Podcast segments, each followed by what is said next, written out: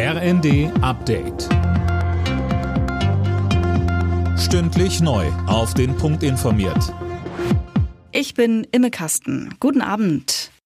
Wer übermorgen fliegen will, der muss sich auf Flugausfälle und Verspätungen gefasst machen. Die Gewerkschaft Verdi hat die Sicherheitsbeschäftigten unter anderem an den Flughäfen Hamburg, Bremen, Berlin, Leipzig, Frankfurt und Stuttgart zum Warnstreik aufgerufen. Tim Britztrup. Insgesamt sollen 25.000 Angestellte die Arbeit am frühen Donnerstagmorgen niederlegen, und zwar bis Mitternacht. Weil dann weder Gepäck noch Passagiere kontrolliert werden können, dürften die meisten Flüge gestrichen werden.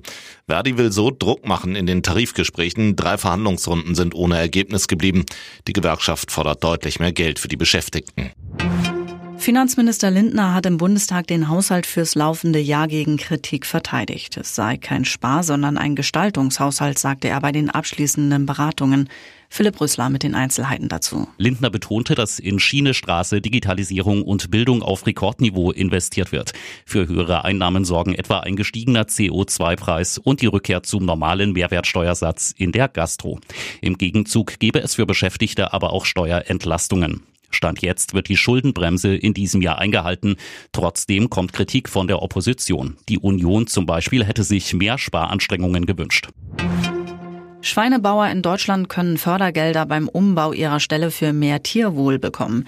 Die EU-Kommission hat grünes Licht für Subventionen in Höhe von einer Milliarde Euro gegeben. Die Bauern sollen mit dem Geld etwa größere Ställe und Belüftungsanlagen kaufen können. Mehrere Abos für die Fußballspiele der Bundesliga. Damit könnte ab dem Sommer 2025 Schluss sein. Das Bundeskartellamt hat laut DFL eine Vergabe der TV-Rechte an einen Anbieter genehmigt. Es sei durch die bisherige Aufteilung ein großer Markt- und Wettbewerb entstanden, so die Begründung. Alle Nachrichten auf rnd.de